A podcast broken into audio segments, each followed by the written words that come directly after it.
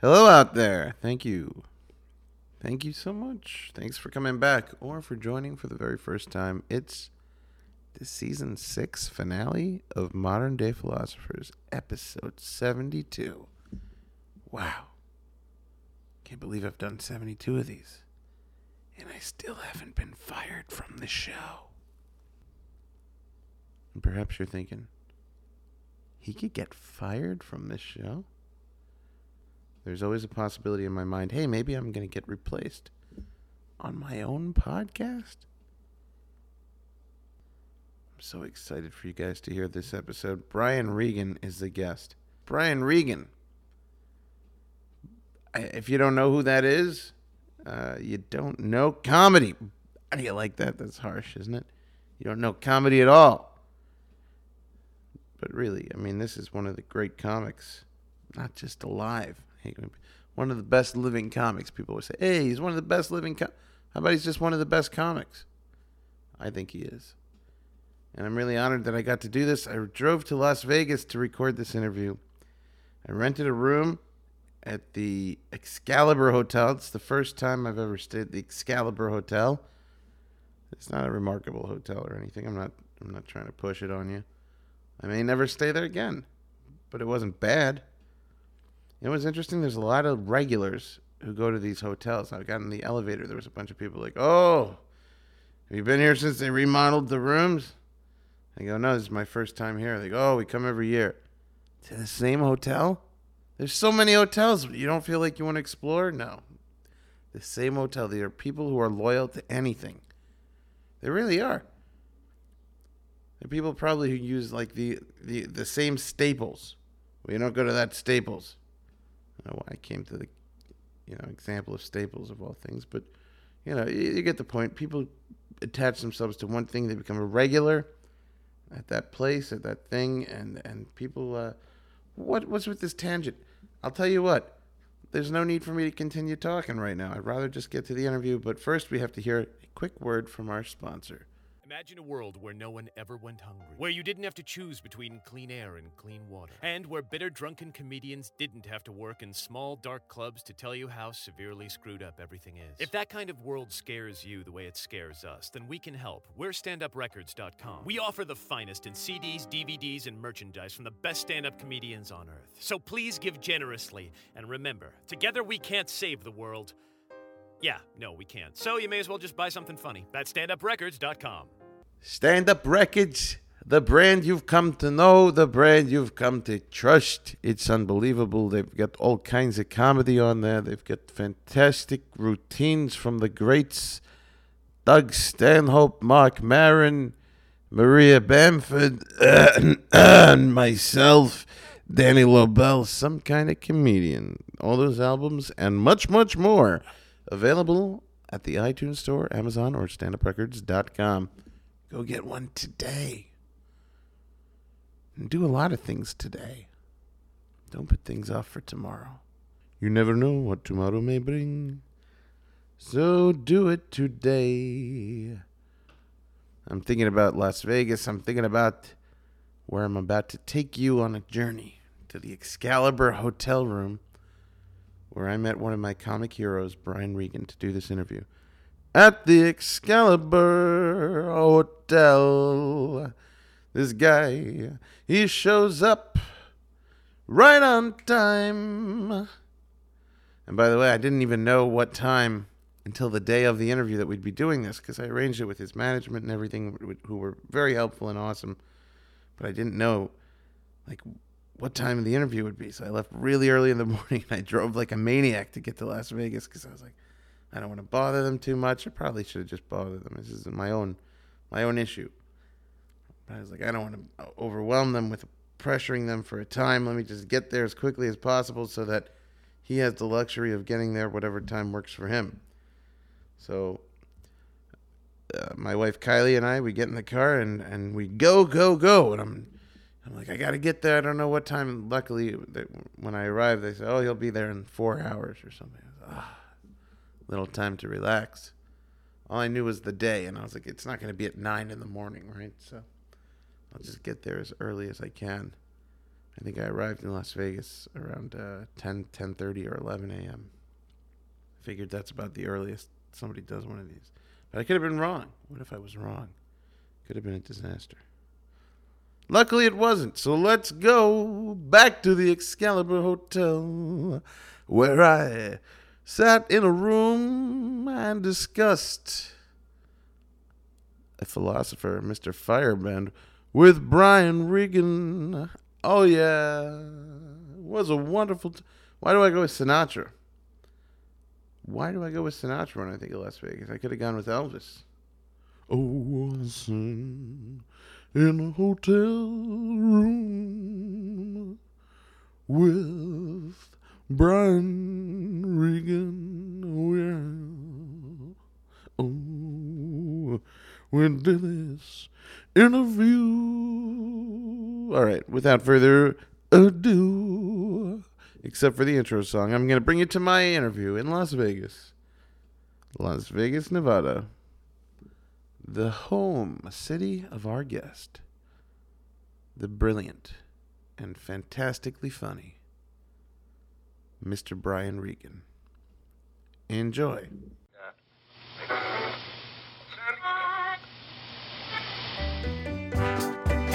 Hello, and welcome to Modern Day Philosophers. Modern day philosophers. Having failed to pay attention in school, Danny Lobel, now older and wiser, will attempt to learn Basic Philosophy 101. Our young hero will be joined by today's top comedians, philosophers all their own. Ladies and gentlemen, here's Danny Lobel. Modern day philosophers.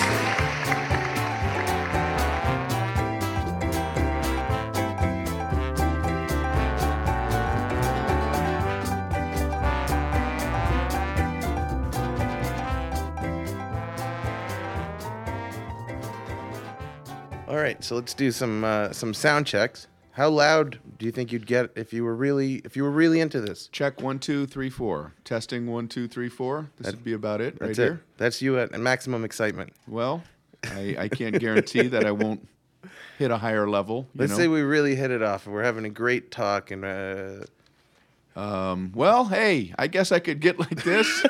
that already feels a little unnatural. But uh, in fact, if I start talking like this, go like this. Okay. Give me the hand gesture, like bring it down, because this is really strange. it's like the laziest sound engineer ever. He doesn't want to change the level. Just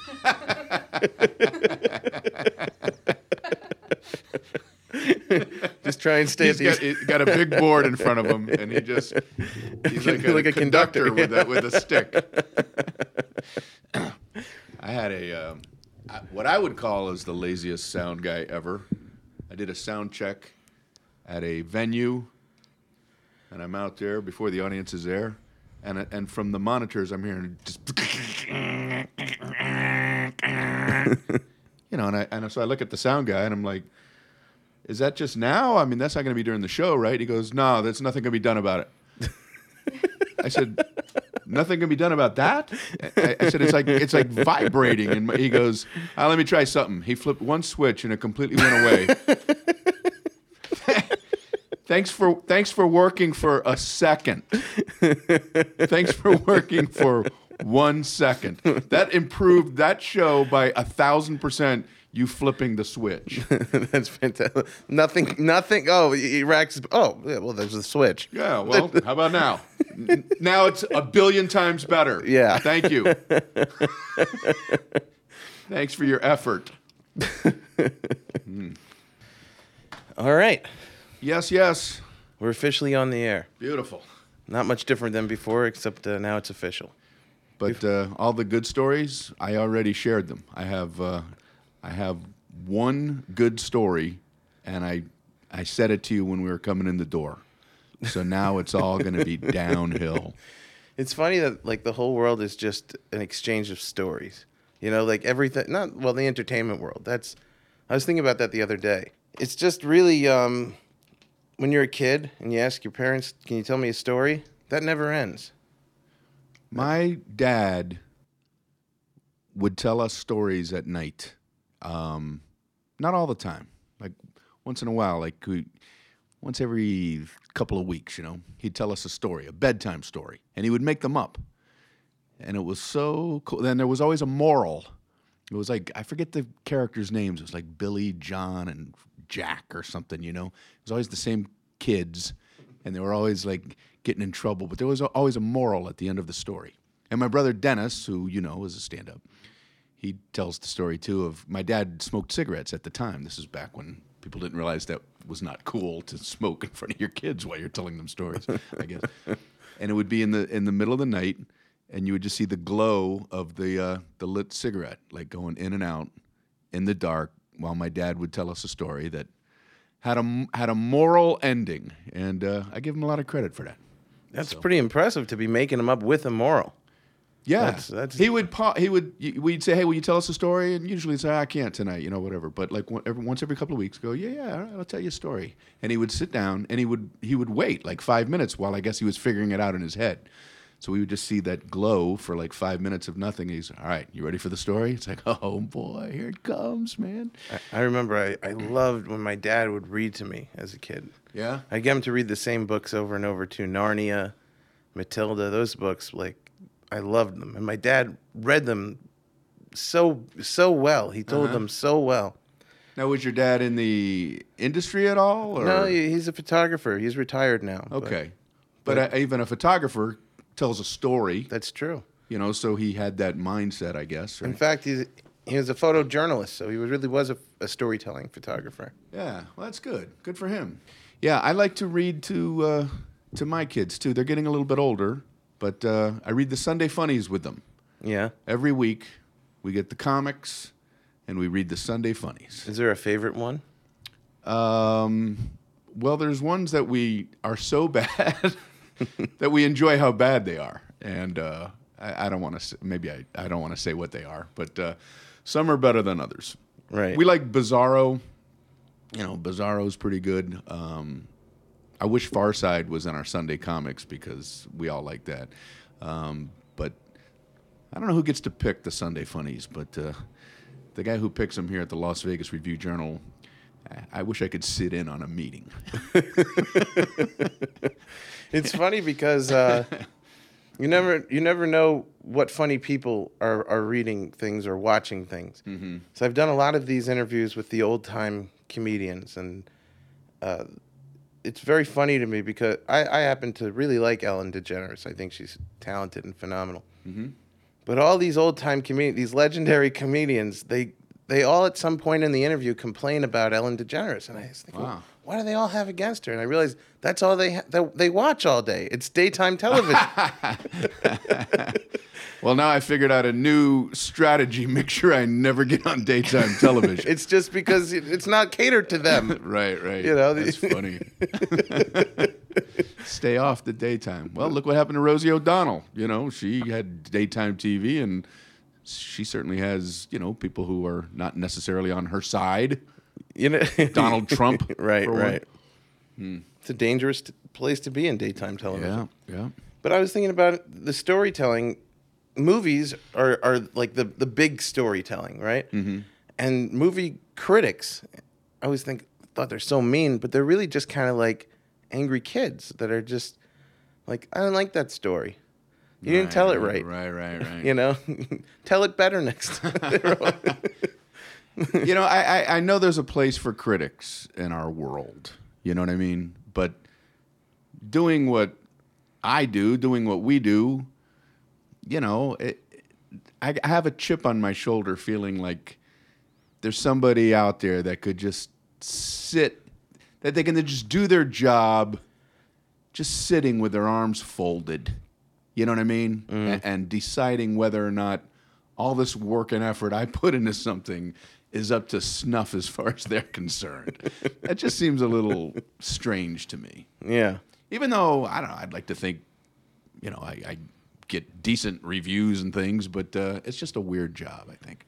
Well, that's something I wanted to talk a little bit about with you. And uh, y- you are, by myself included, one of the most respected comedians uh, Thank you. working. And uh, one of the reasons why I was so honored that you were willing to do this, and Well, you're welcome, man. And- and probably the thanks reason, For, you know? thanks for having me on your podcast, man. That's really special. Well, what is what does it feel like, Brian? what is it? Because I mean, that's what we're all, all as not even just comedians, but everybody. We're just trying to uh, kind of gain the respect of whatever we're doing. You know, get, get that validation. So once you have it, then what? You mean get the the respect of You get the respect of, of the people that you know all the way up, and then uh, and everybody says you're doing the thing great. Well, and and, and then and then and then what? Well, first of all, that that means the world to me. You know, um, you know, I I like making audiences laugh, but I also it you know I like the fact that comedians like what I do. You know, you like to feel like you're decent Right. what you what you do. You know what I mean? Um, when I played football in high school and in college, you know, you you want other football players to think, "Wow, you you're okay. You belong on the team." So it's the same with comedy. You know, you want to feel like, you know, uh, I don't know that people respect what you do to a degree. But I've always tried to be careful too of not, um, not doing that at, at the exclusion of the audience. You know, it's like I want the audience to like what I'm doing too. You know what I mean? Like you, I, you know, I think you can. I don't want to say it's a mistake, but you can choose. You can choose to just care about the audience and not care at all about other comedians, or you could choose to just care about the comedians and not care so much about the audience. Um, I think of myself as a creative pig. I want, I want it all. I want, I want, I want, every, I want them in the chairs, and I want the comics standing in the back to all like it. Is it something you're still uh, conscious of when there are comedians in the room? Are you still thinking, "Oh, I hope they like it"? Um, well, no, I, I, I don't know. I, I, I, I guess the answer is yes. I guess the answer is the opposite of what I said the answer was. um, it's like a constant thing of always. Yeah, I always want to keep myself in check and go. I'm, I'm not really. I, I want to do what I think is funny. You know, mm-hmm. I want to do what I think is funny. I hope audiences agree, and I hope comedians agree. But you know, just like I think, you know, you're going to Hackville if you start pressing buttons for the audience. You can also mm-hmm. go into a similar kind of thing if you're just pressing buttons for other comics. You know what I mean? And it's like I don't want to do that. I don't want to. I, I don't want to figure out what the audience likes, or I don't want to figure out what comedians like. I want to figure out what I think is funny. I want other people to agree. You know what I mean? But I, I always try to. Um, to, to make sure I'm just doing from in me what I think is funny. In fact, that's like a little um, uh, trick I do if I uh, if I feel like I'm I don't have a crowd on my side or whatever. I just take a breath while I'm on stage and I go pretend I'm in the audience. Just make me laugh. Don't, Does it, that works? yeah. I mean, it. I won't always turn a crowd around. Sometimes I can, but at least I know I'm doing what I want to do and not. I hate that feeling of chasing it. You know, where you're starting to chase. Mm-hmm. You know, I, I don't want to do that. I want to just go, just stay true. And then if there are just a handful of similar-minded people out there, that I'll just entertain them. You know what I mean? So, I think you asked a question that has nothing to do with what I answered, but uh, I went off and I liked the answer anyway. Maybe it was an answer to a better question I didn't have. Or you can just we'll just piece it together afterwards. You go this clearly this guy doesn't know how to answer questions. So what I'll do is I'll just I'll let him talk, and then I'll go back afterwards and I'll plug in some questions that make sense immediately prior to his ramblings. Right, right. I'll go back and edit the entire. Yeah. I have some old interviews that I did when I was in college, and I always want to go back and edit them to make myself sound less nervous. I've never done it, but I always want to go back with a microphone and re-ask the question with confidence. That's funny. you know, you know, when I was out on the road, um, I didn't realize they did this, and I don't know if I'm sharing uh, something that I'm not supposed to share, but you know, like when a big star is in a movie, right?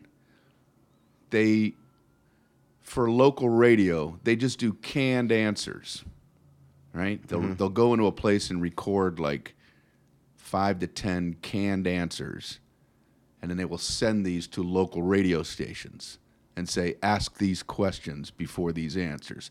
And it can sound like you're doing a phoner, uh-huh. you know. And I was on a radio station where they were doing it with Sylvester Stallone for, what was it, Cop, Copland or something? There was a movie that, and uh, he had lost a lot of weight for the movie. And so the local DJs are, man, I understand you, you know, you lost a lot of lot of weight for the role, and then boom, they just push the button. He's like, I'm not trying to do a Sylvester Stallone impression, but he does his old answer about losing weight. And so, it, so people listening can think, oh wow, you know, this local station out in the middle of nowhere got an inner phone interview with Sylvester Stallone. But I just thought it'd be fun, like if they would then just ask something that made no sense to that answer and make Yeah. them sound like ridiculous, and go, did you ever take like, uh, I don't know, when you were in high school, were you like in a drama class? You know, I lost a lot of weight. You know, it's like uh, hard to lose weight. You know, and then and then go back and go. Well, that doesn't make any sense. That doesn't make any sense to what I just asked you. Right. You know, and then just do the whole interview like that. So I, I liked what you were saying about the uh, the idea of putting yourself in the audience when you're on stage. How much are you in your head when you're on stage at this point? I mean, you nearly 40 years that you've been doing comedy. So has it shifted uh, the amount of time that you're in your head or writing on stage, or do you do any writing? There's a bunch of questions in there. Uh, well, uh, yes, no, maybe, yes, and true. Fantastic. Let's move on.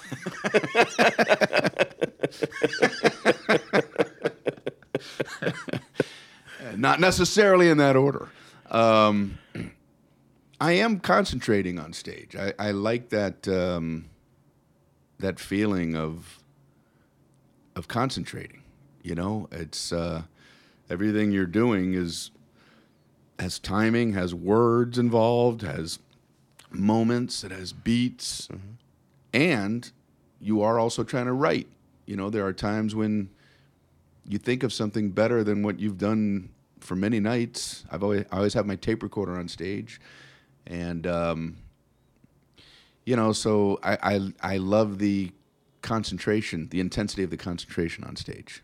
So uh, I, I I you know you hear that expression mailing it in. It's that's just something I I could never I could never do that. You know, it just it, it would not be fun for me at all. You've never done autopilot for a show or No, anything? Yeah. no. I will try.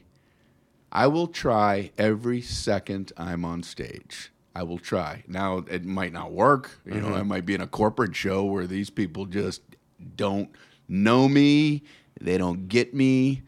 But I won't.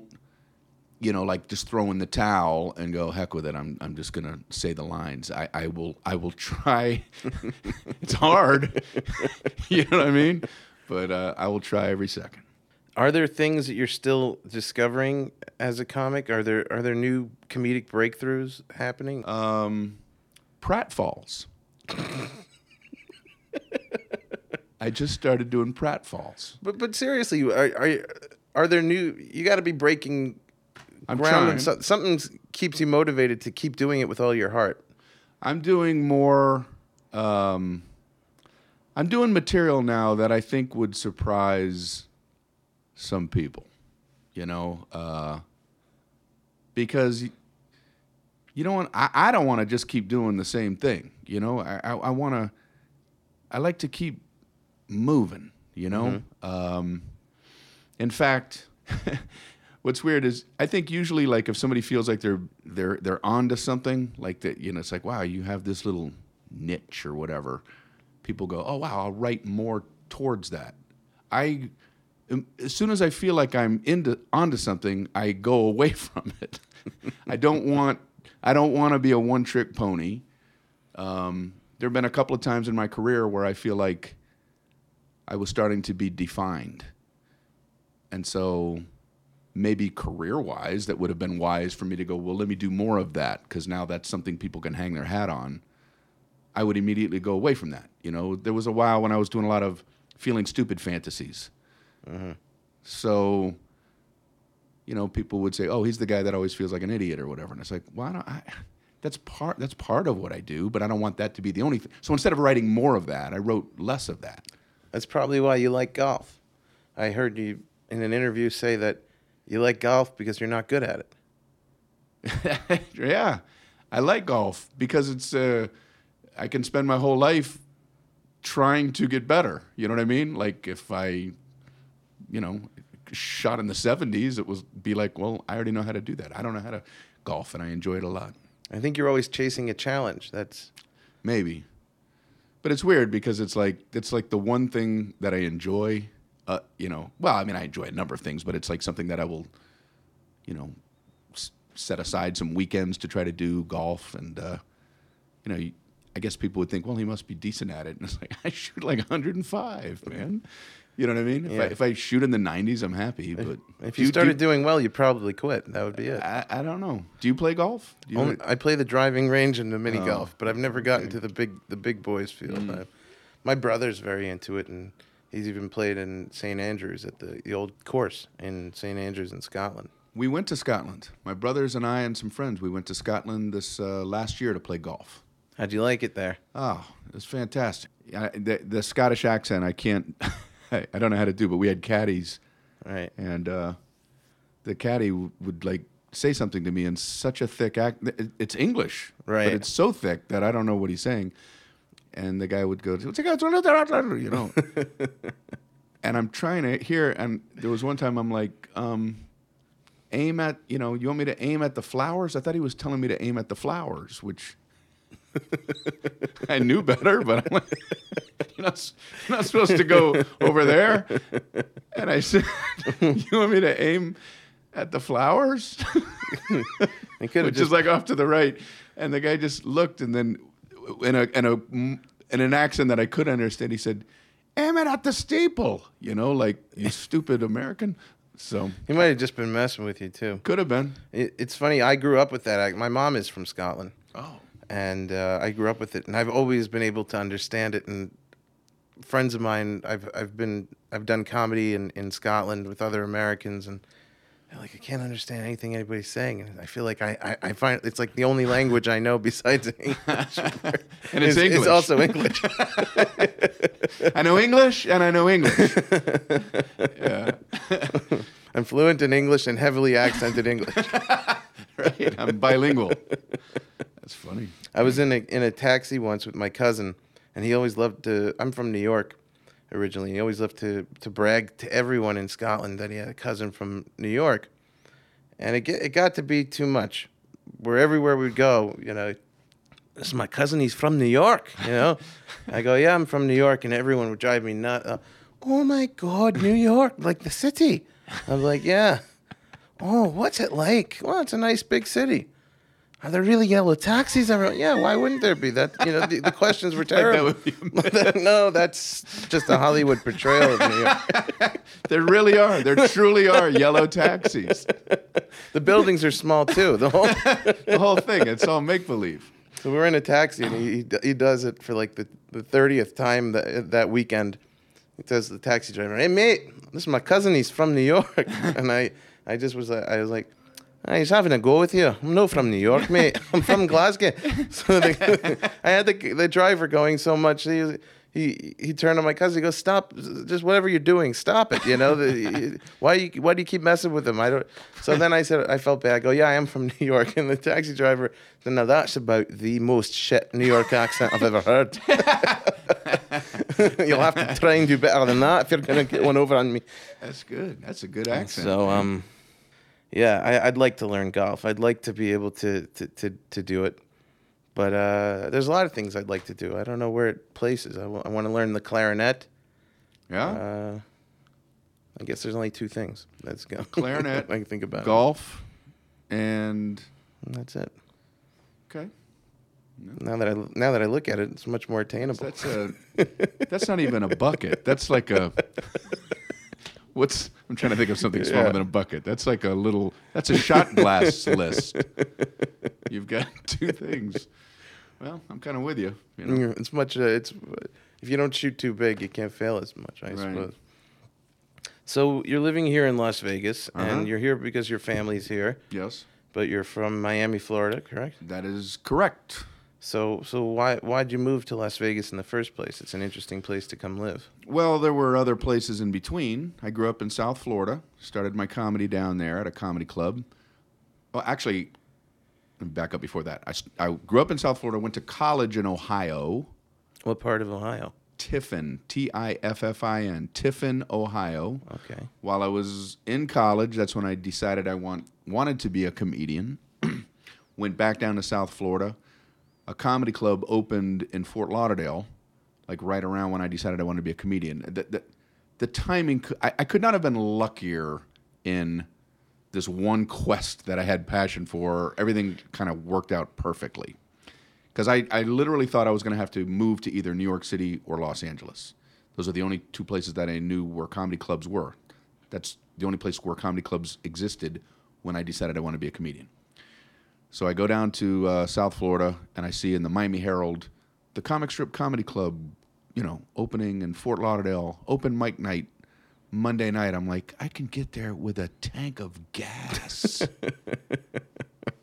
You know, I don't have to figure out how to move to that scary city you were talking about with the with the yellow taxis. Um, so anyway, so I started there, and then after that, for a few years, I went out on the road for about three or four years without a home. You know, I mean, I just I had a mailing address and stuff, and then I moved, moved to New York City, and uh, did the New York City thing for about eight years and then I kind of felt like I did what I could do there. You know, it's like I wow, I feel like I've accomplished this you know comedy thing here. So then I moved out to Los Angeles and uh, did that for like another eight to ten years. About how old were you when you moved to Los Angeles? Seventy four. I was seventy four years old. You look great now. I'm Thank you, thank you very much. Um, I don't know. I mean, I'm 57 now, so I've been in Vegas for 13 years. So that's 47, 44. I don't know, mid 30s, I guess. Mm-hmm. Um, and did the LA thing. I didn't enjoy the LA thing as much. Why? Well, when I was in New York, I um, I, I enjoyed hanging out in comedy clubs. I enjoyed it. You know, it was like uh, being around other comedians and watching comedy and doing comedy and and also the the ability to kind of climb the ladder, so to speak. And you know, I went from not being able to get on at all to wow, I've, I can go into a comedy club and they they just put me on. You know, and uh, Yeah. But then when I moved out to LA, you know, you, you, you hear this from a lot of people, but there, there's, there's a difference in the comedy community in LA as opposed to New York. There's more jealousies, there's more things like that. And I found, for me, maybe I'm oversimplifying it, but it seemed like in New York, the the guy doing the best and the guy doing the worst, it wasn't that big of a disparity.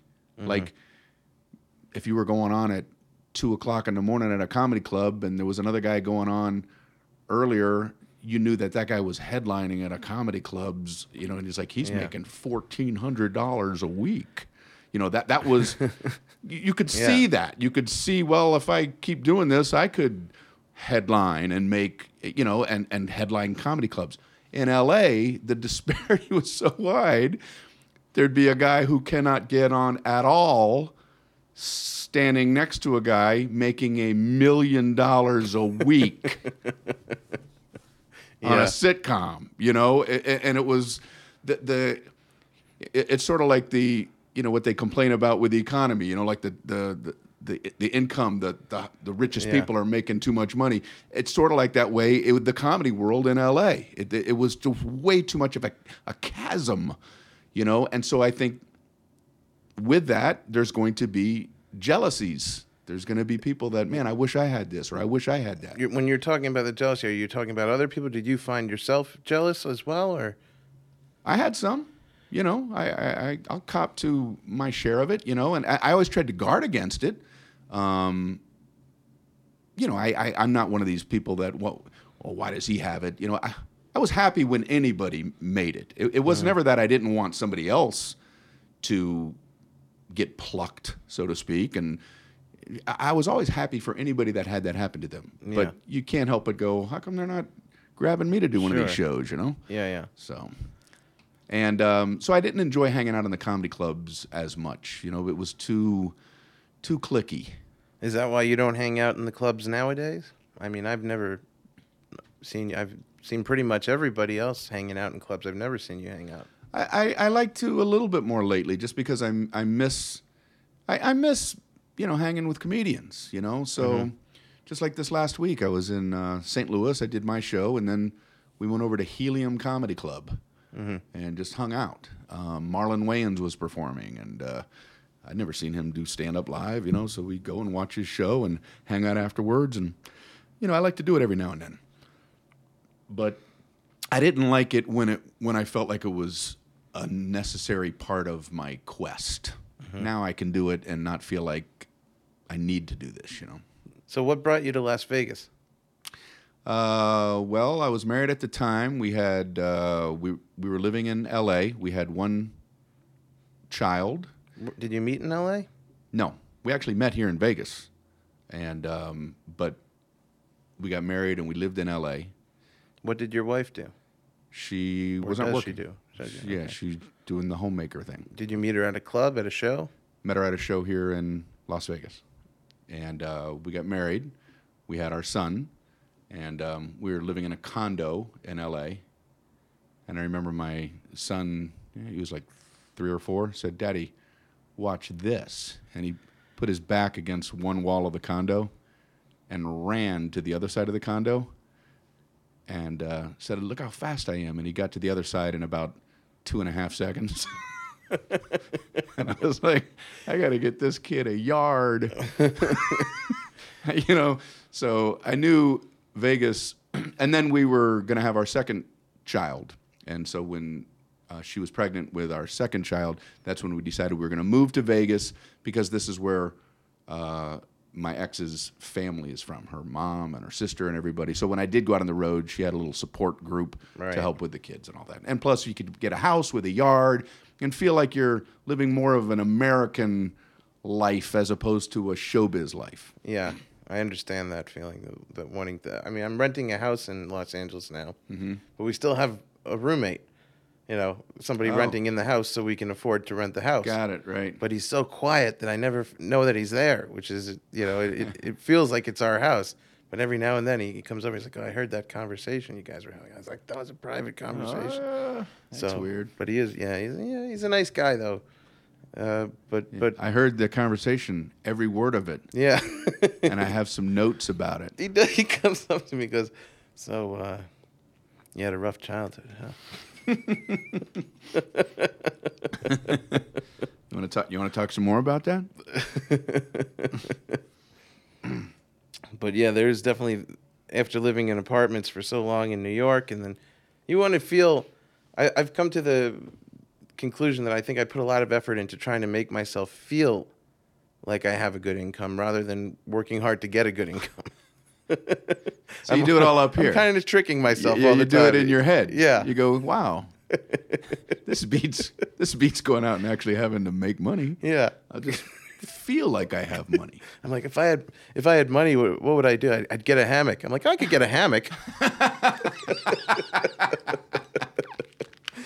You're leapfrogging over all all the obstacles. Yeah, and I'm always looking at you know. I think that's how I don't. I'm. I never get jealous. I there was a time in New York when I felt myself starting to get jealous of people, and I was like, I got to cut this off right away. I don't want to be one of those jealous guys. Right, Because right. I, I I saw them. They're all miserable, and I was like, well, you got to. One thing, you know, I, I, I grew up a religious Jew, and one thing that I, I really love from it is um, that there are certain holidays where you ha- you're commanded to feel a certain way. Like uh, there's days when you when you mourning days when you have to feel sad, mm-hmm. and then there are days when you're commanded to feel happy. Really? And and I used to think like, who are they to command me to feel a certain thing, you know? And but but then it hit me. I was like, this is the best tool of of of all that I learned in Judaism because it you can control how you feel on any given day. Look at that. Once you can master that, so I was like, I got to be able to control if I feel jealous or if I feel upset. So what I do, I think I I, I've, I've I realized this even this week. I was like, well, I think what I do is when I I have that same thing that you had when you're in LA and you're sitting next to the comedian next to you's a millionaire, Right. And you're still struggling. I, I I think, what practically does he have that I want that I don't have? And I only came up with probably a hammock, and that's Right. and he probably hasn't even had the time to go get one. yeah. And you're going to go home and lay in yours. Right, we're both getting to do the stand-up show. That's what we both love because if he if there was anything better than that, he would be doing that because he's a millionaire, you know? But this is the best thing there is. So we're both doing the best thing. The only difference is he probably has a hammock. Well, you're very mentally healthy. This this should be like one of those. Is this a psych, psychology podcast and you tricked me into this? Uh, no, no, but I, It's like I'm, an intervention in how I can get rid of my jealousies and stuff. No, but that's good. I um, but but I but I I- never had a lot of it, but I had a little bit of it, and I- and I could feel just little twinges of it here and there, where and then I would do my best to to counter it. You know, you're talking about the um, what's one of the holidays that you're supposed to feel bad? Uh, Tisha B'av, which is the day that the, the temple was destroyed and a lot of bad things historically happened to the Jewish people. What about Yom Kippur? that's a I think that's a misconception. I think that's a happy day because I, I that's like my favorite Jewish holiday, which people never believe because it's a fast day and I'm a heavy guy, but but I I love it. It's like a well, it's a day of atonement. So basically, I always feel like I made it to another day of all forgiveness. You know. I would be sad not to get there, but if you're there already, you're gonna get forgiven. And it's also like it's kind of cool because you get rid of all the physicality in life, and then that's when the one day a year I really feel like I tap into to spirituality, because you're not eating, you're not having sex, you're not where you no fancy smells, you know, no fancy shoes, and usually like around the middle of the day, uh, you're in temple all day praying, and everybody's praying together, and like you're surrounded by song, and there's kind of like a camaraderie and a brotherhood of everything, and everybody's on.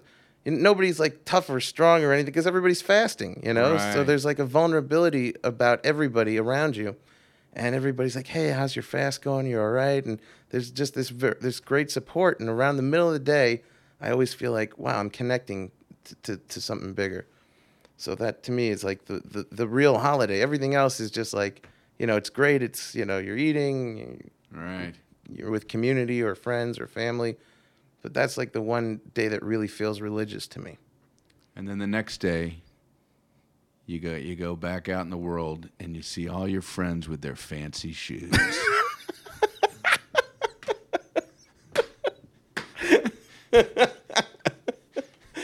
Didn't you learn anything yesterday? Keep your fancy shoes in the closet. It is. There is something really true to what you're saying because I feel like at the end of it, before everybody breaks the fast, everybody is like one. There's like a brotherhood. Then everybody eats the muffins and they're like, "All right, I'll see you next year." Enough of this. enough of this equality, even Steven stuff. We've all got clean slates dog. now. Let's Yeah. start messing it up again for next year. Let's get back to the hierarchy. yeah, there is some coming down off of it. one of the guys that does my tour stuff, uh, Andy Levitt, great guy. Um, on Yom Kippur, you know, I, I'm I don't follow the Jewish faith.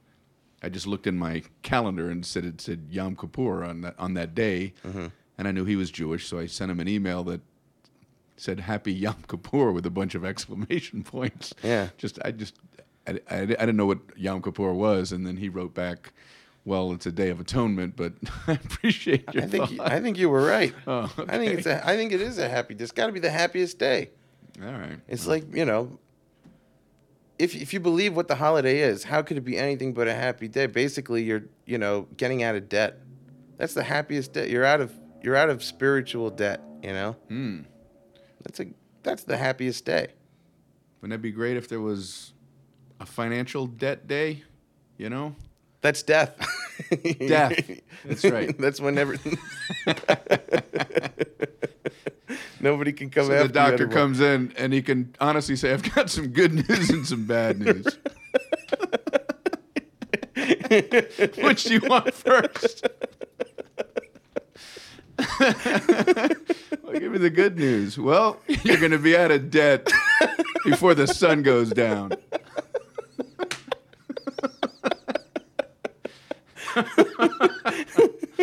That's fantastic.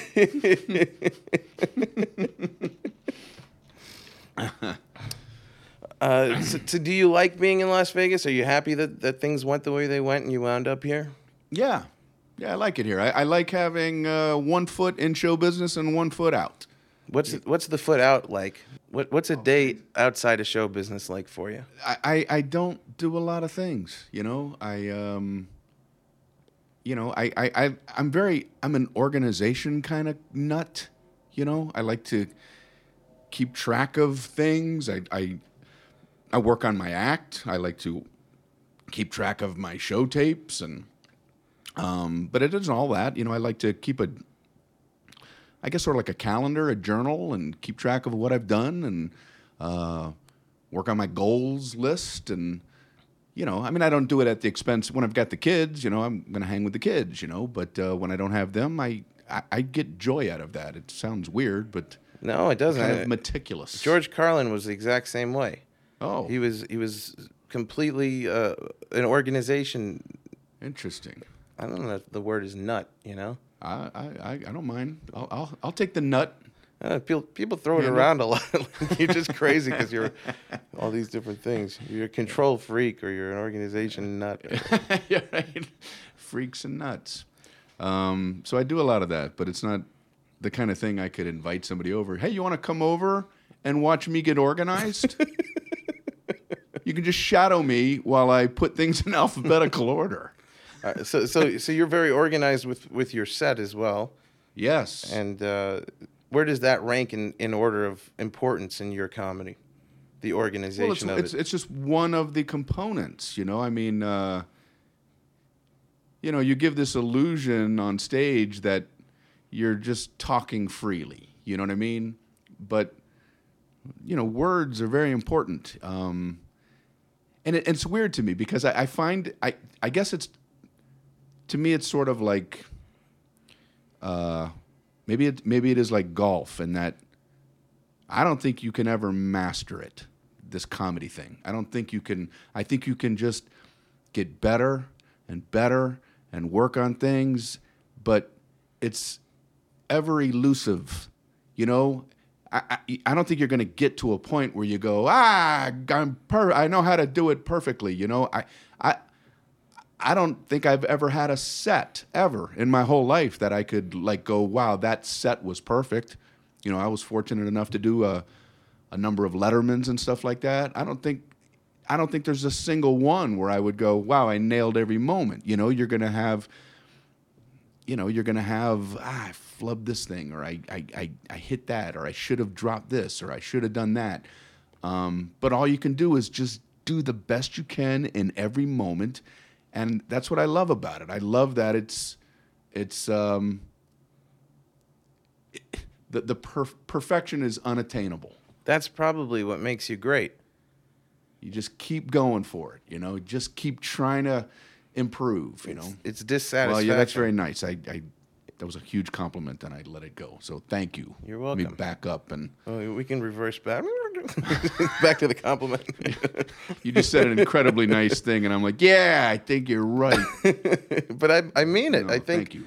that's got to be it. That's got to be the difference between, you know, I once heard Jerry Seinfeld. Uh, they did a tribute to Rodney Dangerfield on Comedy Central, mm-hmm. and uh, I thought he summed up what was great about Rodney Dangerfield better than anything. He said like, the audience are are like I don't know if I might be saying it wrong, but the audience are like dogs, and uh, when when he when Rodney comes out, you give them their treats, you know, you know. So I feel like you're a treat guy. You know, when you when you when I watch, and I think the reason why so many people love you is because we get a quality product when we watch you. Thank you. You know, it used to be the uh, the baseball players would decide who the all stars were going to be, and then they switched it over to the fans. And still, very good players are picked by the fans. But I always feel like if you want to know who the best third baseman is, ask third baseman. They know. If you want to know who the best catcher is, ask catchers. Um, not that an average Joe Blow out there can't think, wow, so so and so's a good third baseman or a good catcher, but I don't think they're going to have the insight that somebody who does it would have. And so that's why I think, um, you know, for you to say you see quality, that means a lot to me, and I appreciate that. But you do stand up. Somebody outside that circle, an audience member, might laugh and might go, "Wow, this guy's really funny," but I don't know that they they necessarily see all of the work and effort that goes into it. They just laugh at a final product and enjoy it, and and that's okay. Right. You know what I mean? Probably they they can't tell that, they they can sense the quality. I think they probably don't know why this is better than that other thing they saw, but they they're just they probably just say, oh, he's just funnier, which is you know mm-hmm. true. You're very funny, but the point of it is is the work, is the meticulousness, is the organization. It's all the the work that that goes into every detail of it. The, I love I love when you're on stage and you hit on a transition that is smoother or something or you you take a word out in the middle of a bit and you just have these like little eureka moments on stage going that's how to do it. That's how to do it you know? And it's like uh it could be like this thing that you weren't able to fix for like months or a- longer than that sometimes and you go oh man this falls right into that you know? Um, but somebody watching they're not going to realize how important that little segue was to get from this subject to that subject or or this word that you dropped. They, they wouldn't notice but you know now this is leaner and meaner as a result you know. I hope eh, i'm not talking too shoppy. No, I I'm feel like thinking that talking- it, it makes sense. It's like the things that block you from the truth are almost like the biggest gift because once you're able to reveal it, like whatever that thing is, that truth is, that technique is, Mm-hmm. then you feel great. That's what keeps you like, ah, ch- chasing it, you know? Mm-hmm. But if you had total mental clarity and you figured out right away, this is exactly how the joke goes, what would be the fun of it? right So it's almost like the things that get in your way are your best friends in comedy in, in a strange way. Like I wonder if you were born with the ability to bowl a 300 game every single time, would there be any joy in that? I, maybe for some, I, I don't think I would enjoy that. Yeah. I, I like the fact that it is really, really hard to, you know, to do this perfectly. And, um, you know, if you can get a little closer, feel like "Ah, I got a little closer, that's the joy is trying to trying to get to that as close as you can to the finish line. That's, I think, what I was getting at with my earlier question about if there have been any big breakthroughs. Like when you get to the point where you've been doing something for 40 years like this, are there things where you still realize, I can't believe uh, for the last 40 years, I never realized I, I could do that? Well, lately I've been starting to do. I, I think I started to get into this earlier. Um, subject matter that is a bit of a departure from stuff that I used to do.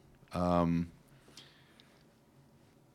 gun control jokes, uh, Israeli-Palestinian conflict, Kim Jong Un, um, political campaigns, negative campaigning. I, I, I'm just trying to hit on things where people might go, huh, these aren't donut sprinkle jokes. you know? Um, I still want to apply a, hopefully, a fresh, you know, it, hopefully my perspective on these subjects.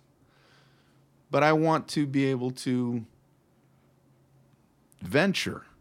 I mean, you look at Richard Pryor and you look at George Carlin and how their careers evolved. You know, George Carlin and Richard Pryor both did much safer stuff when they first started.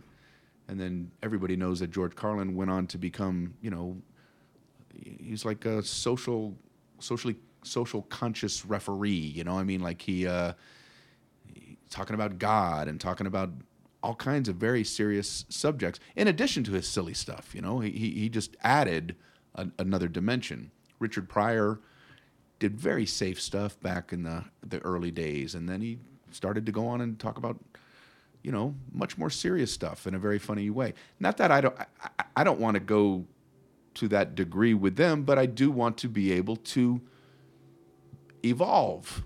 I want to evolve. I, I don't. I don't want people to sit in the audience and go, well, we know what this is going to be. I- mm-hmm. I, don't want them feeling like that. So it seems like the the new material that you're covering now is is the evolution.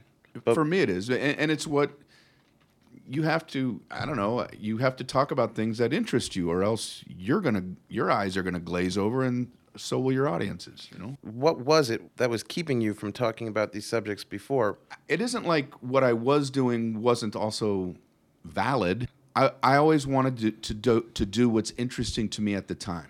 Like the first CD that I came out with had to do a, a lot of the material had to do about my childhood. Well, I had just come out of my childhood.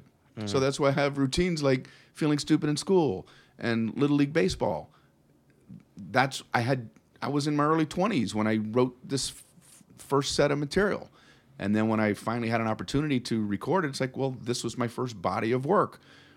And then I have stuff about having young kids and that sort of thing. And uh, and now I'm I'm more citizen of the earth oriented. You know what I mean? It's like, uh, wow, I, I see this and I see that and I see the other and I and I have thoughts about them. I have feelings about things and I, I want to share them. You know? The only thing I try to be careful of is I I know I've been fortunate enough to, you know, this clean thing, you know, w- which has always been like kind of a, a hard thing to deal with because when people hear that word to me, they always have, they always wrap the wrong idea around it. Mm-hmm. You know, as soon as I think as soon if people didn't know what I did and just heard clean, they're gonna wrap a Disney label around it. You know, and, and it's like okay, it's clean, but that's not the point. You know, I, I don't sit down to write clean jokes. It, they just happen to not use words or whatever, you know. But I still like to talk about things that are interesting or maybe even adult in nature. I don't mean adult like dirty, but you know, things that older people are thinking about and not kids. You know, um, I've experienced this. I started working clean um, about two years ago, and I feel like I feel the exact same way that you- you're saying. As soon as people, oh, he's a clean comedian, you almost want to, you almost want to curse right there, you know, just Yes. to just to let him know, you know. What do, what do you think this is? It's just I'm just I've just decided not to use those words. That's it. It's I- a I- little. It feels a little more challenging, and it's. uh it, I got to the point where I, I listened to an album I recorded, and I was just leaning on him like a crutch, and I was like, "Let me do away with them." It doesn't mean that all of a sudden I'm I'm a Mickey Mouse show. right. And it, and it, and it also doesn't mean, for me, possibly for you, that I'm trying to um, suggest that it's any loftier than somebody that might curse every other word. You know, I, Right. I think Richard Pryor and George Carlin might be neck and neck the two best stand-ups to have ever lived. Both of them work blue. It was truthful and organic, and and you know I, I don't go clean comedy is better than than dirty comedy. It's just different. It's just different, you know. Um, I sometimes use this example, but it sounds like um, I don't know self-serving. But the Beatles were clean. the Beatles are all of their music is clean. But how weird would that be if that's all you ever heard about the Beatles? Oh man, you ever hear the Beatles? You know how clean they are? Their music is amazingly clean. So wholesome. And it's like, what? Right. It's so much more than that. You know what I mean? And that's what I you know, I don't want to try to equate myself to the Beatles, but it's like it's a body of it's comedy. It's not clean. It- okay, it happens to be clean, but enough. Clean is a strange word for it too. Yes. It, It- it's it- very limiting and it and it gives the wrong impression. Yeah. It's it's funny how it's uh, how that's the word for just omitting certain words. Now you're clean. What what makes it clean? Right. I Right. don't know. It's just different subject matter, possibly, or the same subject matter with different vocabulary. And I feel like I have to be defined because of how other people work. Because most people don't work clean, then why do mm-hmm. why do it call everybody else something? when you gotta call me? They're not all clean for- dirty. Right. You know, why do you got to call me the, a clean comedian? And I cannot I have to I have to resign myself to the fact I cannot get away from it. I, I would say more than 50% of the headlines in local newspapers are going to say clean comedian Brian Regan comes to town. You know, I could do an interview. I could do like an interview with the local writer for a half an hour and go, this guy didn't ask me one thing about being clean, which is unusual. And then the headline will say, good, clean, fun come into town. Like, you know, it's like, it's still in there. They still got to get it in there. Yeah. Hmm. So maybe it's not such a bad thing anyway. If if you know, you, you're going to define what you do on stage either way, and who cares what they label you? Uh, I mean, that's one way to look at it, right? It's frustrating I'm finding you're much, you're much m- more mentally healthy than I am. in this moment. You have you have these religious holidays where you figure everything out and then you carry those through for the rest of your your days. Me, I just suffer with all my insecurities and weird thoughts. Uh, mine will come back in like an hour after you leave. Like, oh, Okay, good. then I want you like when I leave to Just get back on the mic and yeah, uh, get back on the mic. Go. I, I agree with you. I feel that way too. I do agree with you. I just constantly try and reason myself out of everything that upsets me.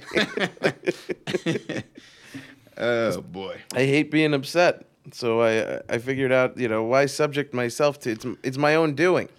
So I, I, I constantly try to work my way out of the maze of of, of, of, of angry feelings or upset feelings or frustration. It's funny because you you have a a good way of working it out in your mind to bring yourself to a sense of peace. It I don't know why, but it reminds me of like my dad. my dad would get a kick out of when somebody says that um, they're incredibly lazy. They say I'm incredibly lazy. That's why I clean my whole house like at the start of the day, so I won't have to do it late later. It's like, well, that's not how my dad would describe lazy. so like you're saying, you know, like Right. you, you have all these feelings, yet you figured out how to not have them. It's Just like try and work my way out of each one of them. I don't want to be angry, so I just I don't allow myself to be angry. Well, that's pretty damn good. Well, I get angry and then I, I start looking for the quickest path out of it. I'm, I'm sitting here upset and uh, I'm in control of it. So why not feel better? Good for you. And also, I think it has to do with being overweight because uh, my dad is overweight and he's always had high blood pressure because he always gets angry. Mm-hmm. And I always thought maybe I'll live longer as an overweight. See, that's the lazy thing. Rather than say, let me lose weight, it's the same thing as saying, you know, let me make more money. I just find drinking. so you figure out a, I'm just like, let me. Let, how do I preserve myself way. at this way? well, I can't get angry. yeah, right. hey, man, you can't argue with that. All right, Brian, you, you want to get into the philosophy? Of course, let's rock and roll. All right. You know it. the the philosopher that Alex picked out for you is Paul Feyerabend. Have you heard of him? No, Me neither.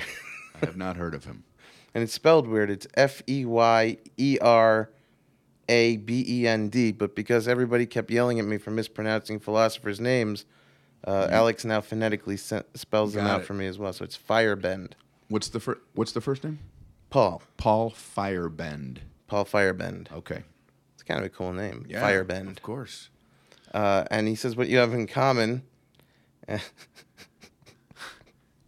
this is great because you were just saying how you every interview they bring up that you're clean.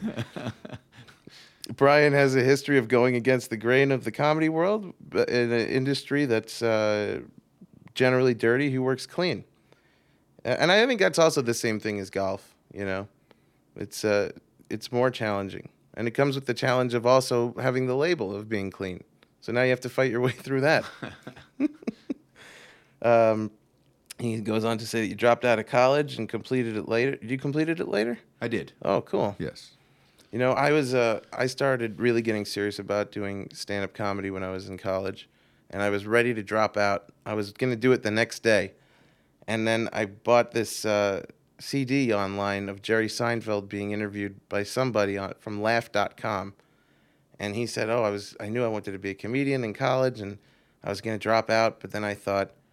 I didn't want to set a precedent for myself of not completing things in life. Wow. So I finished it, and I felt like that was a direct message to me. I was like, "Damn it, I got to finish this thing." So I went in the next day to the guidance office, and I Uh-huh. said, like like I was in prison. I'm like, "What's the quickest way out of here?" They're like communications. I'm like, "I'm changing my major." So you you did complete it. You got your degree. I completed it. I hated every minute of it, Mm. and I spent most of the time in the radio station. And you know, that's what I amount, amounted to more more than you know anything is doing these interviews. But Well, I was in that. I was in that major. I was in the major that I liked, communication and theater arts, and still didn't like it. still didn't want to finish. I shouldn't say I didn't like it. I just, I, I was so passionate about doing stand up that I, I didn't want to wait. And uh, eh, eh, eh, can I go off on a tangent here? uh, please, Okay. Um, I um, people were telling me to get my degree so I would have something to fall back on, you know, in case the comedy thing doesn't work out. And I just had absolutely zero ability to pursue a dream that I didn't want to happen. I didn't want I didn't want to be able to fall. I, I wanted comedy to work. Mm-hmm. I didn't want to have this fallback plan. So for me to get up and go to classes meant I was working towards something I didn't want to happen. And I just couldn't do it. I just I couldn't do it. I'm like, I don't want this. I don't want this backup plan. I'm going to go for comedy. And if it works out, great. If it doesn't, well, then I can always come back. I always hate that term, like fall back. Why should I plan to fall back? Yeah, it's a weird. I want to move, I want to fall forward, if anything. Yeah. Yeah. So when did you go back and finish it? Well, I uh, I went to my 15 year college reunion, even though I hadn't graduated, and uh, one of the professors there said, "Why don't you get your degree? You're only 10 credit hours short."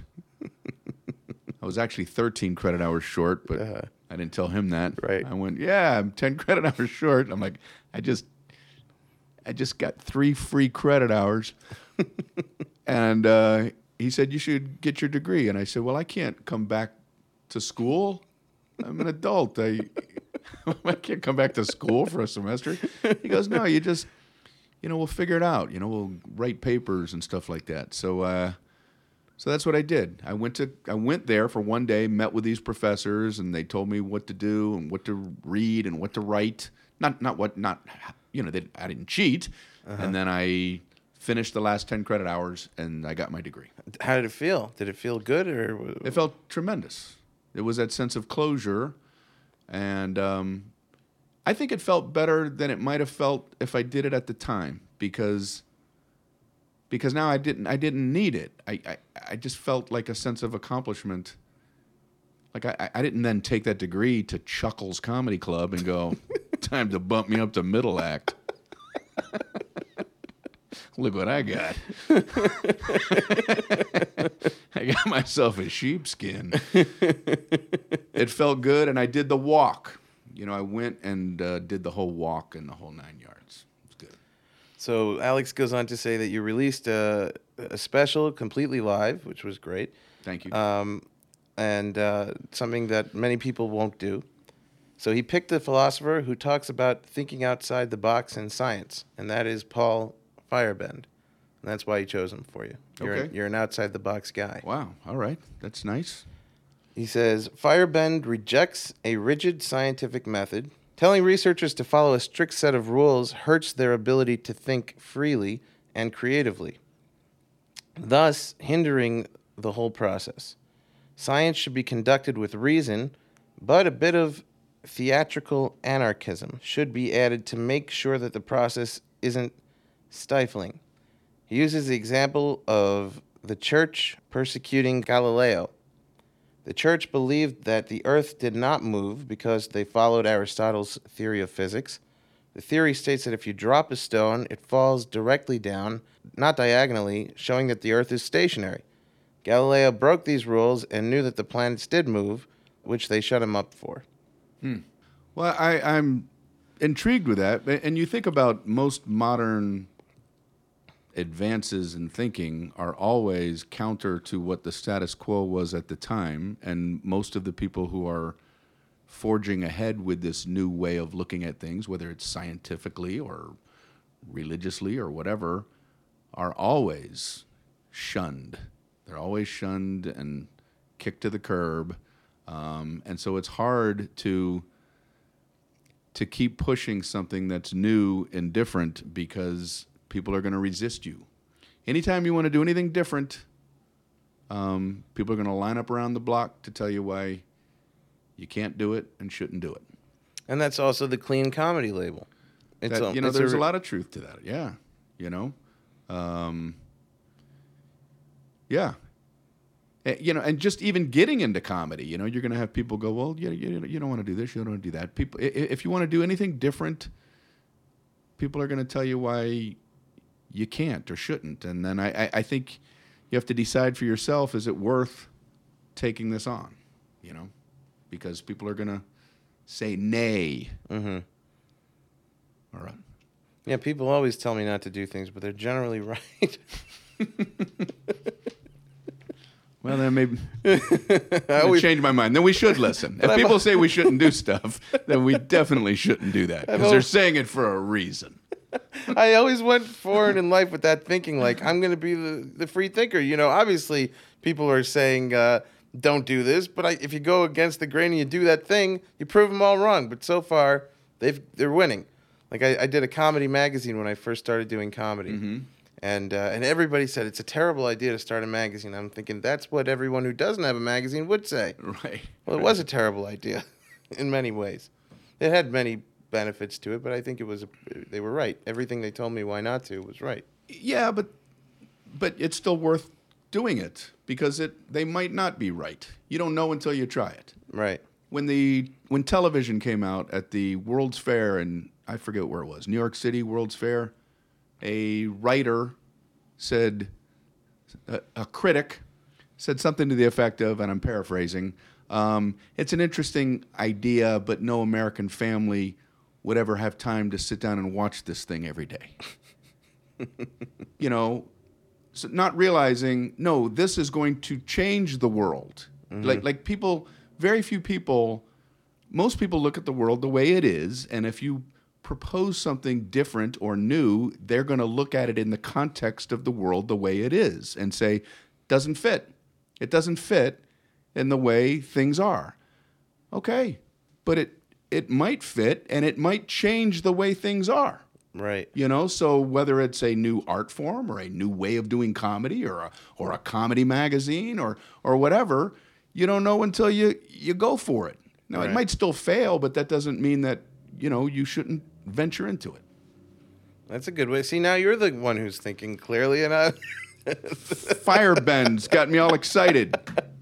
so when you're writing material now, this new material that you you, you told me about, are you are you looking at it, at things uh, with the intent of, of of seeing them differently, or are you just seeing them the way you see them? Are you are you looking at a subject matter like the like Israel and saying what's the view that nobody's taking, or, or uh, Yes. Yeah. Well, I'm trying to show my silly little view of it. You know, my, my Israeli Palestinian joke is, um, you know, how nothing that they've done to resolve the crisis has worked. You know, I said they've tried violence, that hasn't worked. They've tried negotiations, that hasn't worked. And then I say, but you know what they haven't tried? A good dad. I say, because a good dad can solve a problem in 30 seconds. So then I just do an act out of a dad going over and basically just, you know, yelling at his kids and getting it all fixed in about 30 seconds, telling them to kiss and love, kiss, give each other a kiss and a hug, get a good night's sleep. We're going to have a great day tomorrow. so, you know, it's this fantasy philosophy, you know, Right. oversimplistic view. But, you know, it's just, I don't know, just a, an unusual way of looking at it, I guess. I like it. Thank you. Paul, his middle name was Karl. Mm-hmm. Paul Karl Feyerabend. He lived from January 13th, 1924 till February 11th, 1994. Hmm. He was an Austrian born philosopher of science. And he's best known for his work as a professor of philosophy at the University of California in Berkeley, where he worked for three decades from 1958 till 1989. At various different points in his life, he lived in England and the United States, New Zealand, Italy, Germany, and finally Switzerland. His major works include Against Method, which was, pub- which was published in 1975, Science in a Free Society, which was published in 1978, and Farewell to Reason, a collection of papers published in 1987. Feyerabend became famous for his purportedly anarchistic view of science and his rejection of the existence of universal methodological rules. He is an influential figure in the philosophy of science and also in the sociology of scientific knowledge. So we have uh, a little paragraph. I always ask the um, guest to read the paragraph from the philosopher, and uh, and then we'll uh, we can stop as much as you like, and and if we get lost in it, Is this where like I awkwardly whisper, I don't know how to read? can I leave that in?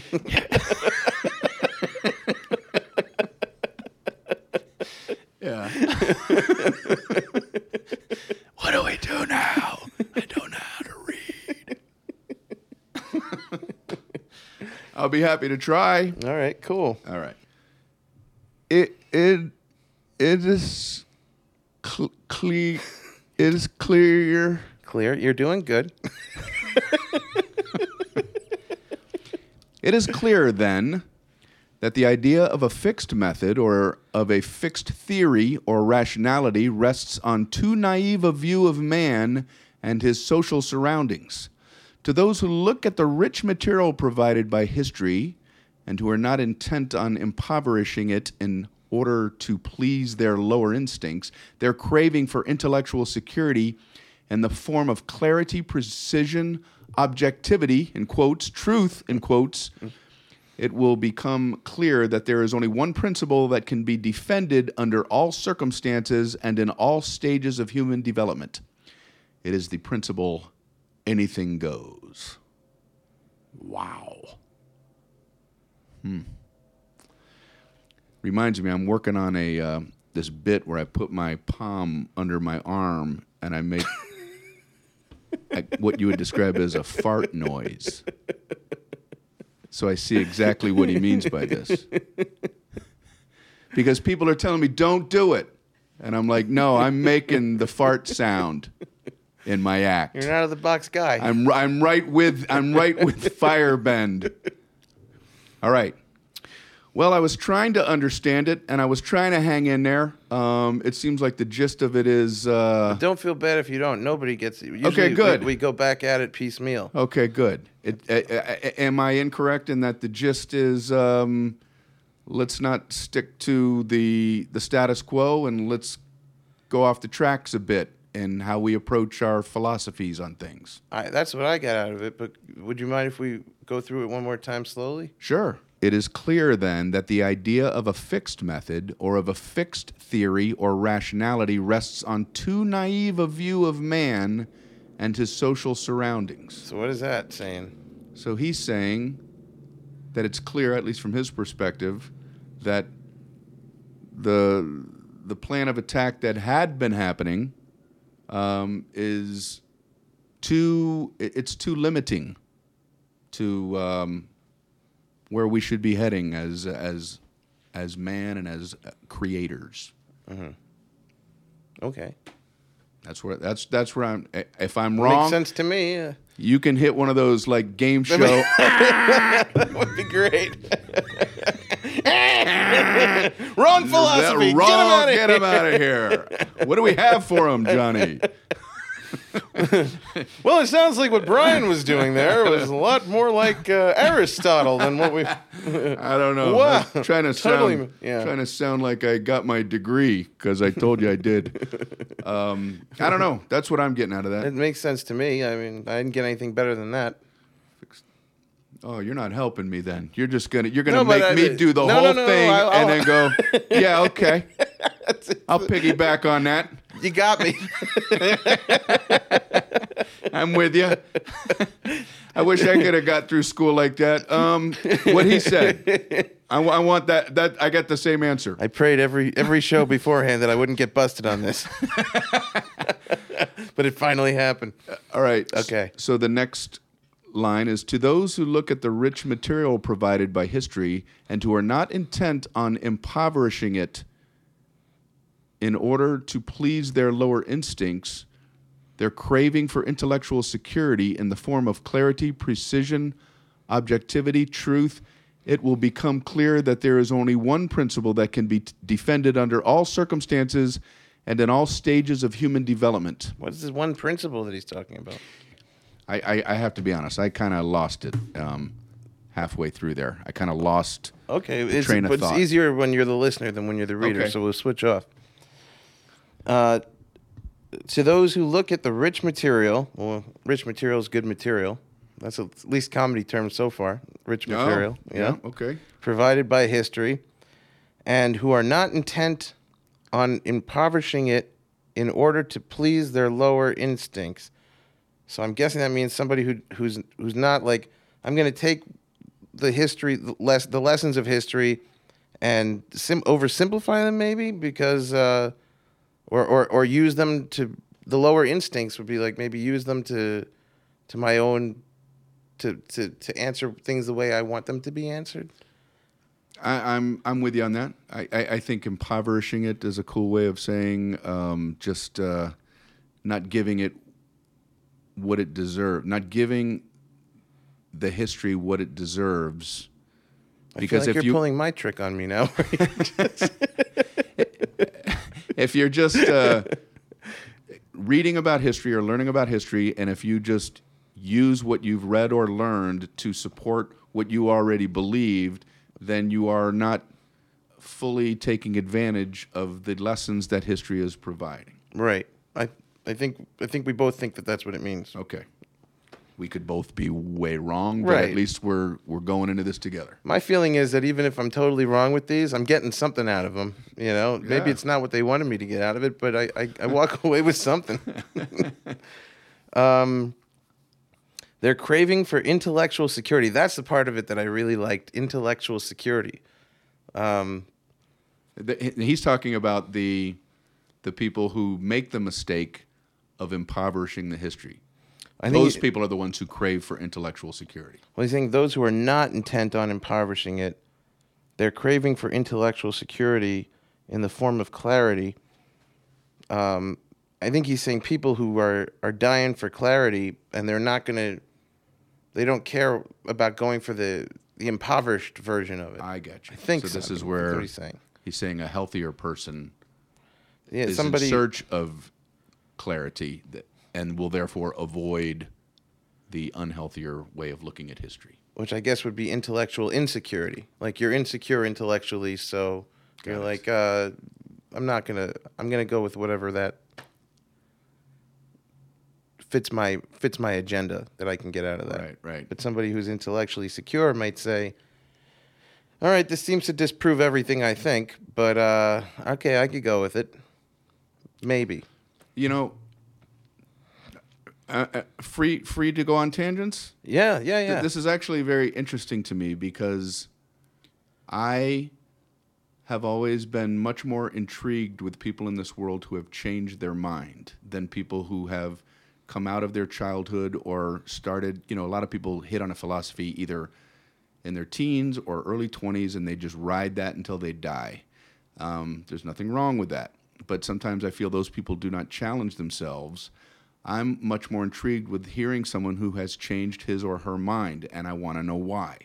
Um, I read a book recently ab- about a person who was an atheist who now believes in God, and I wanted to read the book. What what what was the tipping point? What changed your mind? Because that to me is much more interesting than somebody that is just reading what already supports what they believe. right. What's the point? That you- You're just filling yourself with what's already there.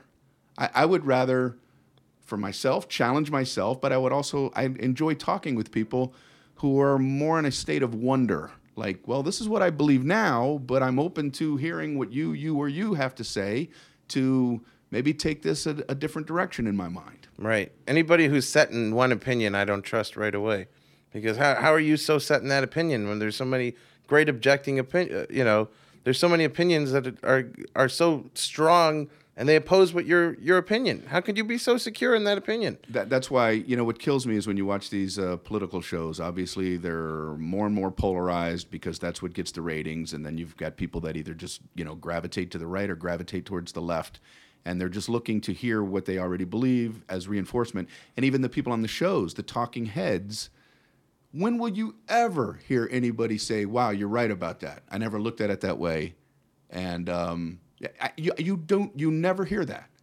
And I and I just wish more people would go, "Wow, you said something that changed how I think about that." Wh- What's the point of listening i- if you're not ever going to be open to changing? You know. I, Sorry, I agree with you. I'm, I'm worried you got people out there that oh, this is what we do. my- this is what we do. The whole point is not the want to hear my, my armpit fart noise that I was teasing them about. They're they're waiting. When well, when's he gonna do it? This- this when's is he what- gonna stop talking about this? this is what the show is for. The Hmm. philosopher is just to get you going. oh, okay. it's just to get your philosophies on things. This is but but that that's always, you know, I want to approach every moment in life as a possibility of changing. Have there been moments in your life where you've completely changed your mind on Yes. things? Or do any of them come to mind that you can? Well, the religious thing, you know, the the God or no God, you know, that's um, you know that that's probably one of the most important things that people can wonder about in life. And uh, you know, and I've I've I've vacillated several times in my life, you know, and I have a position now that uh, you what's know, the current position? th- there's a there's a a niche within agnosticism. I'm I'm kind of at the agnostic stage where um, my attitude is I don't know.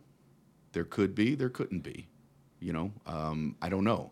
My, my attitude is I'm not qualified or capable of knowing. There are several niches within agnosticism. There's a niche within that where you can think that I feel that way, and also you must feel that way. Not, not must feel that way, Right. But you also don't know.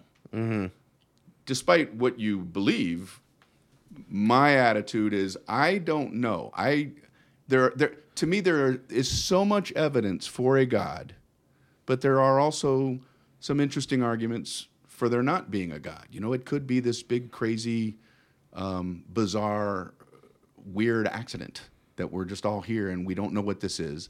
Um, and I just feel as a human being, even though I've, I've weighed everything, I still am incapable of, of making a decision and being 100% sure. So mm-hmm. to me, it's could be, couldn't be.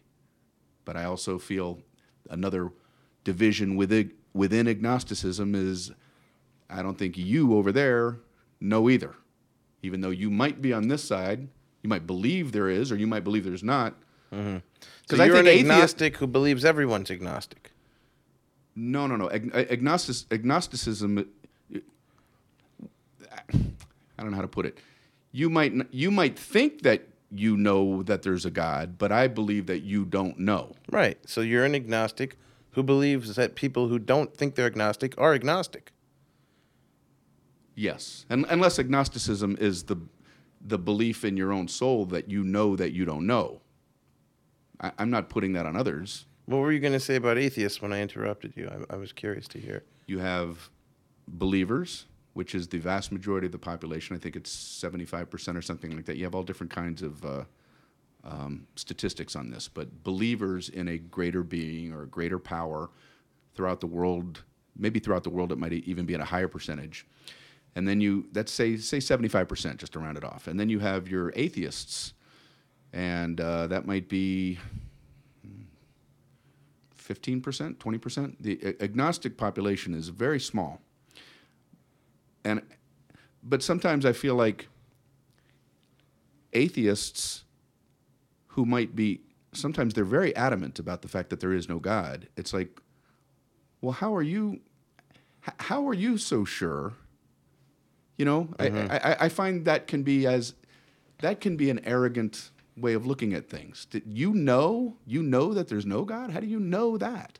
Um, and then you have the believers who might know. And then I know within the believers world, you also have people that f- are pretty sure they believe it, you know, and then you, you get into all these little gray areas within that. It's like, well, what does know mean?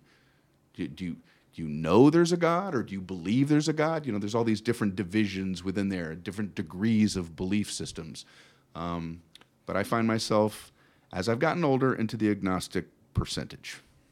I think the, the, the thing with the agnostics is there's there are very few um, events.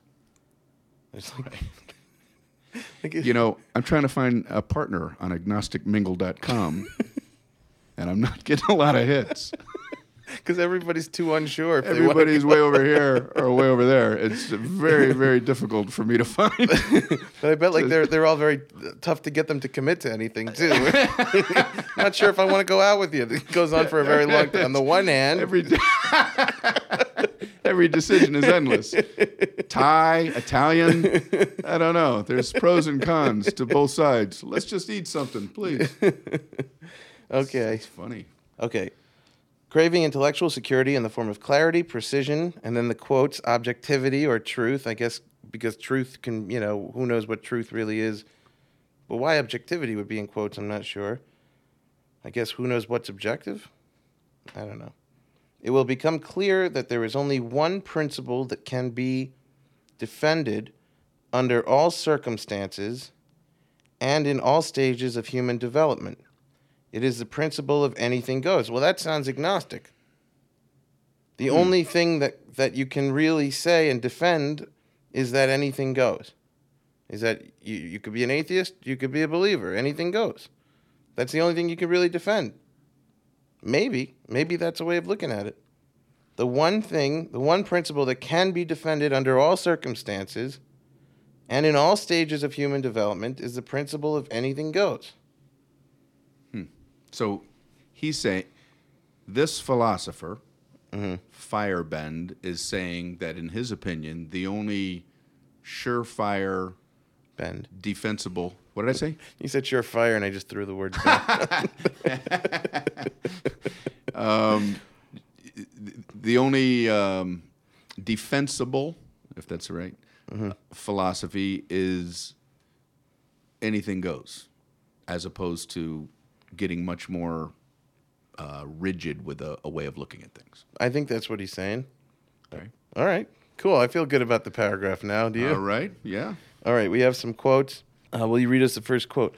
Uh, first quote is I am one, this is from uh, Feyerabend. I am one kick ass philosopher, and I always get a lot of hot chicks. All right, let's break it down.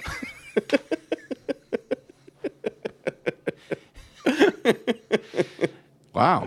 You know, yeah, I wouldn't have thought. so he's saying he's good at what he does. Oh, yeah. And he's probably rewarded with, um, you know, that seems a little. It's a, it's a form of validation. Yeah, it's and, a, uh, form of validation that he gets the opposite sex and enjoying his company. That's Right. what I'm getting out of that. Okay. Here's another quote. no single theory ever agrees with all the facts in its domain. I think that's kind of what we just were, were saying. No, there's no one theory that everything lines up with. Even within the spectrum of people who believe in God, there there's there's too much variance. Right. So different than the hot chick one. Yeah. this guy had range. You know? Yeah.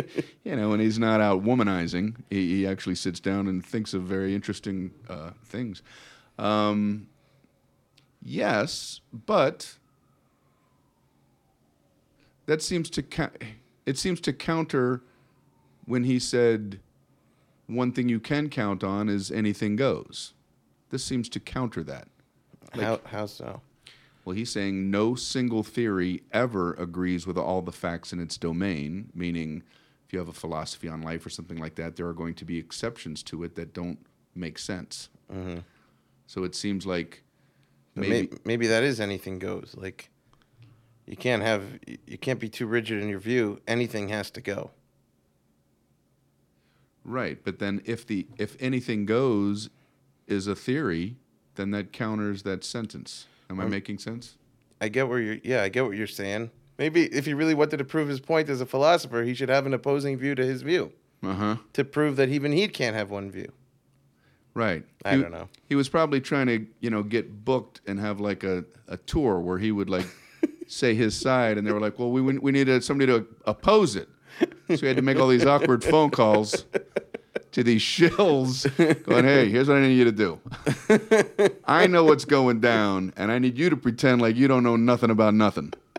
So, so I sound like I'm a kick-ass philosopher. So after after the show, I can get all the chi- all, the, hot, chicks. okay. I, did we, did we uh, we cover that? I, I as best as we could, I think. I, Okay, I, all right. I didn't have anything else to I'm, add. I'm glad this is not. Uh, I'm enjoying this. This is very different from anything I've ever done. Good. But I'm I'm glad it's not a class where there's a professor, Oh, there's no way to fail this. and that, that's what I'm saying. Yeah. You know, it's like, well, we just do this, and I just get up and leave. I'm not gonna get a report card in Right. two weeks that says D minus on it, and go, man, he seemed so welcoming to my thoughts in class. Close out the eh. podcast. Well, well, everyone, we know Brian failed. We've got your results. oh no, really? There's Let's a see how our comedian next week does. Brian, usually the, everybody does a lot better than you. you. You had a very poor grade. Next quote rationalism, dot, dot, dot. Rationalism is a secularized form of the belief in the power of the Word of God. Sometimes You you, just me. rambled Lead on. me. Lead me on this one. okay, uh, Rationalism.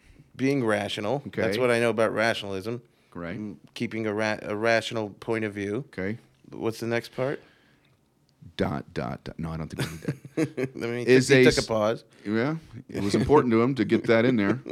Uh, is a secularized. I don't know what secularized is. I only know about it in terms of religious or secular. I can't think of another. What, what, what I could Google the word. What does want me to- secular mean in within a religious context? uh, a se- like a secular Jew would be a Jew who is not doesn't do any religious things, just identifies as being Jewish, but doesn't uh, necessarily keep the holidays or anything. Got it. So not as conservative as as a as some believers could be within that faith. Right, uh, somebody who's just happens to be a Jew. Got it. So In- in are terms of people that are hanging on on the fringes of a belief system and not necessarily They're not in the belief. entrenched.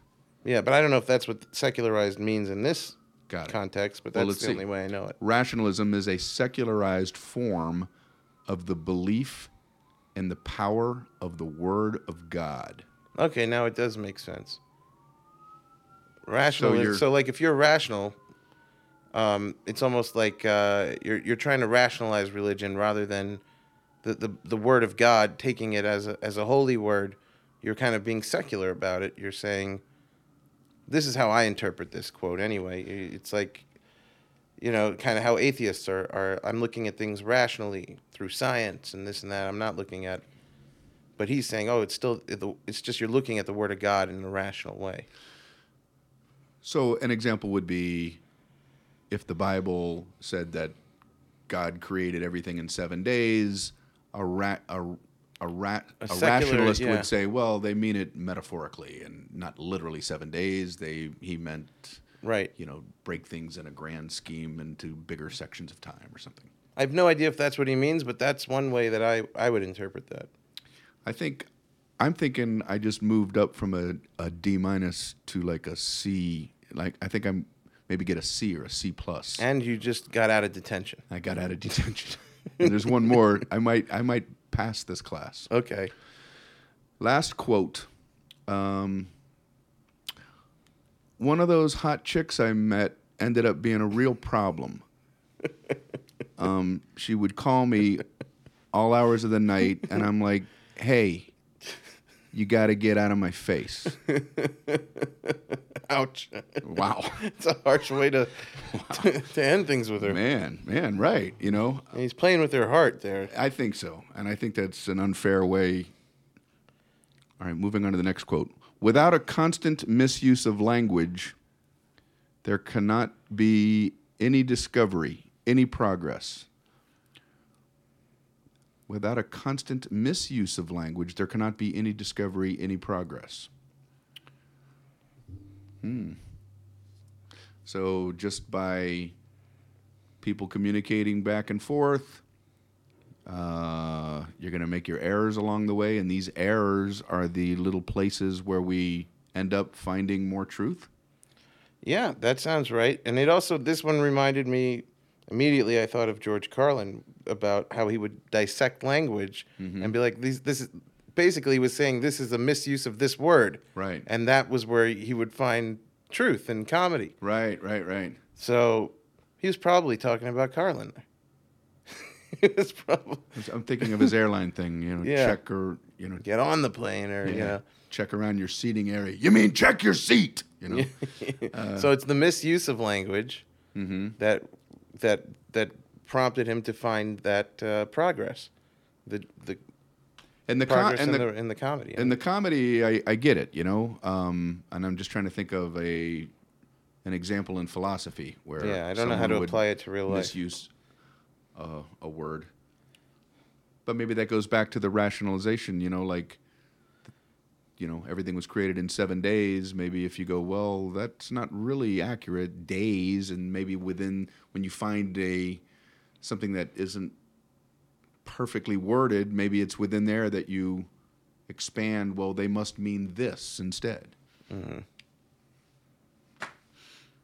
I don't know. and that's that's where the really interesting stuff comes i think from in religion is mm-hmm. when they start like you know that's the whole that's the in i only know judaism but i know you know that's the whole talmud that's everybody analyzing the wording and being like i think it means this and that could be this and that and then it, you know the very it could, be this it could be that it could be this Be like within government, a strict constitutionalist, looking at the words of the Constitution, and some Right. people like interpret them very narrowly, whereas other people want to make it more of a breathing document where you can be much more vague with the wording and apply today's problems, etc., to the wordings of the people who wrote it. What two hundred something years ago? Well, we're doing it right now with this guy's wording. We don't know what the hell he's talking about, but we're getting stuff out of it. True. I mean, so uh, so maybe you know it's miswording. If he would have worded this a little better, I, it would be a boring show. And, you know, that's his idea. It makes perfect sense. Move on. Man, oh man, you're onto something here.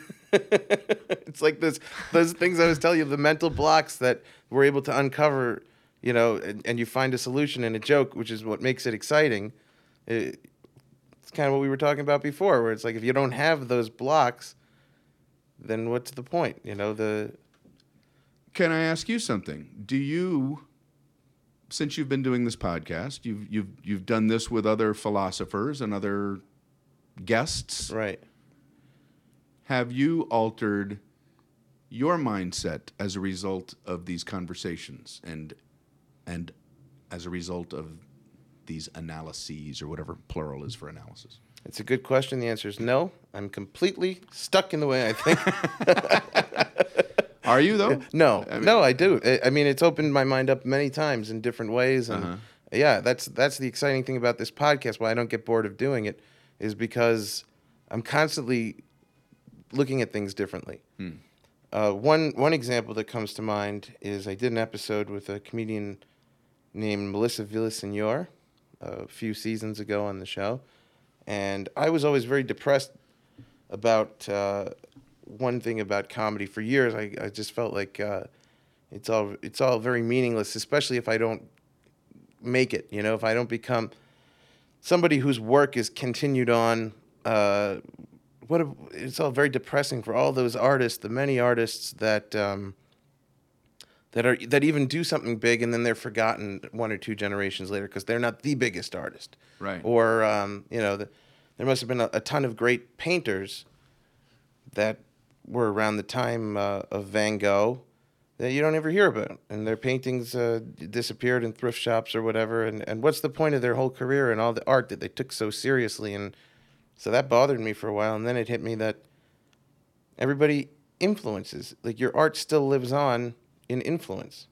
That was just something that made me see things differently and and And this was because of the conversation with the other comedian. Yeah, the the conversation. I don't remember. Uh, Wassily can, I forget the name, the full name of the philosopher. Kandinsky, maybe. Okay. Uh, I think it was Wassily Kandinsky. I don't know, but something that they said uh, led to a tangent or a conversation, and it kind of hit me that whatever you do is meaningful. as an artist, whether you make it, whether you don't make it, whether you're you're remembered, because you're furthering the art.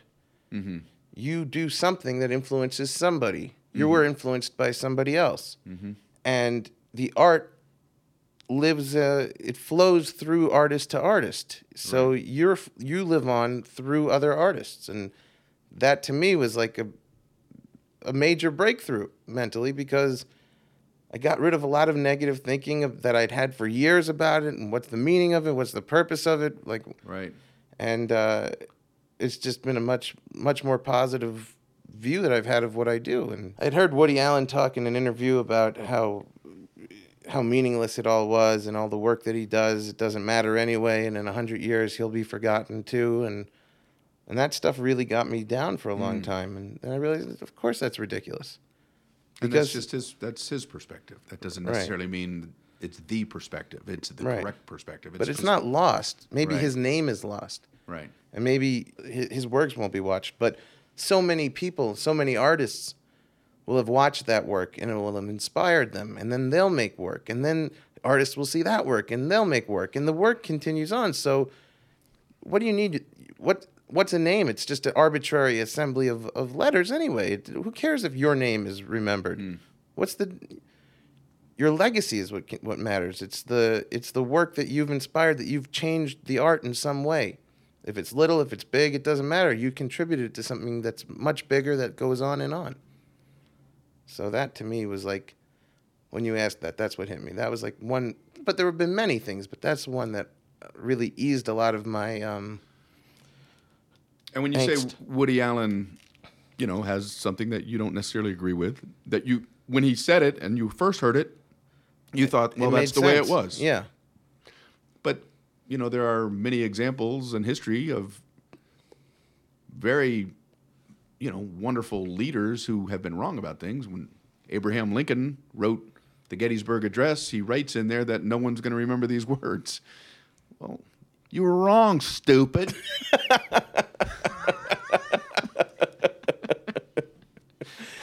I want to go to the Lincoln Memorial and chisel that on there. Hey, bonehead. Um, but you know, um, and he clearly was a very learned man and a wise man, and you know, he you can't have everything figured out perfectly. Um, but I, I I like where you're going with that. You know, it's like you could be on stage in front of uh, literally two people and make only one of the two laugh, but you've done something to that mind, that that soul, that psyche that could influence their world, maybe in a small way, but in enough of a way where it it creates a change in the grand scheme of things. Right. The grand scheme of things is the whole thing. Right. So everything is meaningful, and if everything's meaningful, there's a lot less to be depressed about. Whether whether you believe in God or you don't believe in God, there's so much meaning. Hmm. Man, oh man. Anyway. Strong. This is strong stuff. Uh, I'm glad you like the show. I mean, I that- do very yeah. much. You All know, right. I mean, I went into things that I n- have never gone into, so uh, you know, I, I'm going to ask you to take out all the stuff about where you know, uh, where I say anything of substance. Just keep the fart under the yeah, arm. just just change it to go. what are your beliefs about God? Just I'll do it you like know that what I mean? canned radio interview. Well, I lost a lot of weight. so, Brian, what do you think of the philosopher? Is that all he said? That's all he said. It was entertaining, but he didn't get him to open up at all. No, he he did not want to talk. He did not want to talk. That's the critic rating.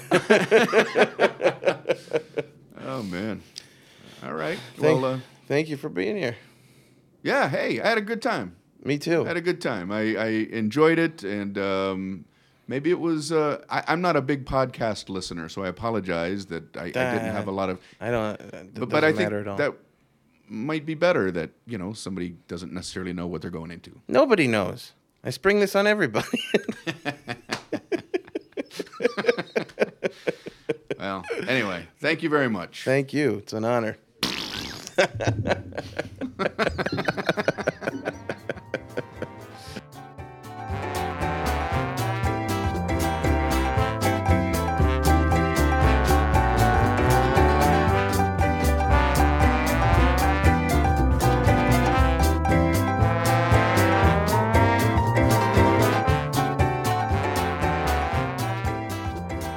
Well, that's it, ladies and gentlemen. That's our show. Thanks for tuning in. Thank you again to Brian Regan. Thank you to you. You. Me?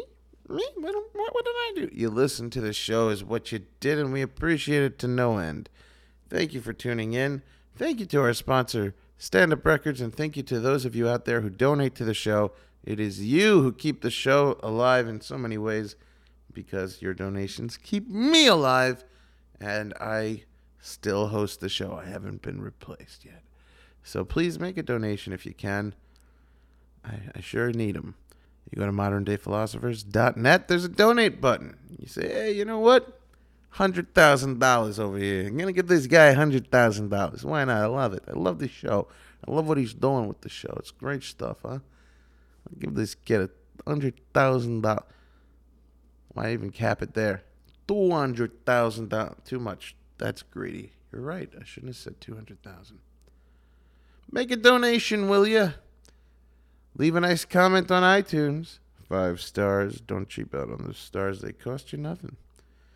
And it helps the visibility of this show. So if you go to iTunes, you click on the show's rating and reviews or ratings and reviews, click on the show's ratings and reviews. You'll find a place to leave a nice comment with a five star rating. And I hope you do that because it helps. It helps. And if you like the show and you appreciate the show, give back to the show, eh? Share the show, post the show, post the show up, put it on your Twitter feed, put it on your Facebook feed. Can you put it on your Instagram? I don't think you can put it on your Instagram. That's it. That's the season. We'll have a season wrap up coming soon, and then we'll kick off season seven. Boy, oh boy, what a season it's been. We started with Jackie Mason, and we rounded off with Brian Regan. What a season this has been. I love doing this show. I really do.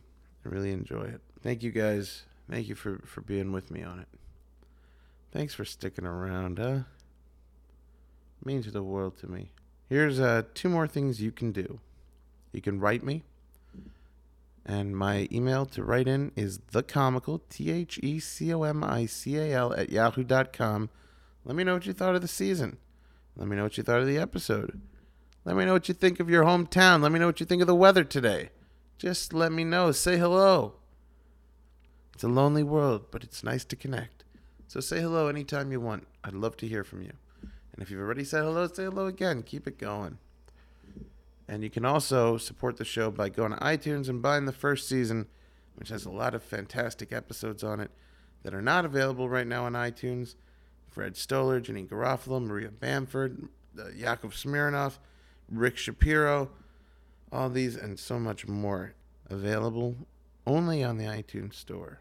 Matt Kirshen, the very first episode, and all that's $9.99 for the first 12 episodes, or you could buy them individually for 99 cents.